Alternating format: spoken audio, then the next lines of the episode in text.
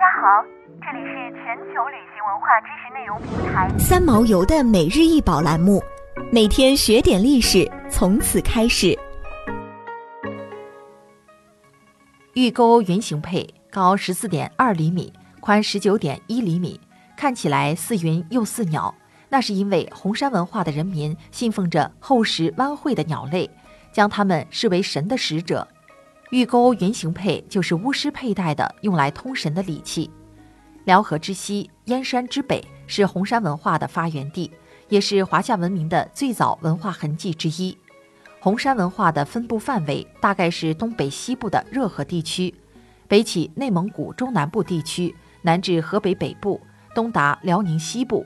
辽河流域的西拉木伦河和老哈河、大凌河上游，玉器是红山文化的一大特点。红山文化的先民在打磨石料的时候，看到了富有光泽而美丽的玉石，就像是阳光一样，相信它们肯定蕴含着丰富的能量，就把它们雕琢成为神灵动物，用它们来祭祀和祈祷。重玉文化由此诞生。红山文化玉器使用的材质大多是辽宁岫岩县细玉沟透闪石类的玉材，材料质地细密，硬度较高，色泽均匀。颜色有苍绿、青绿、青黄、黄色等，也有玲珑剔透的碧玉和纯白色玉。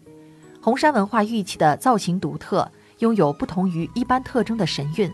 各种动物造型既生动又拙朴豪放。红山玉器的表面大多都是光素无纹，各部位的过渡自然，表面光泽细腻，磨痕较少，大多都没有玻璃光，一般都有穿孔，多系对钻而成。扁平形状的红山玉器在工艺上大多是两面加工，内外边缘呈刃状，非常独特。沁色是古玉器的年代标志。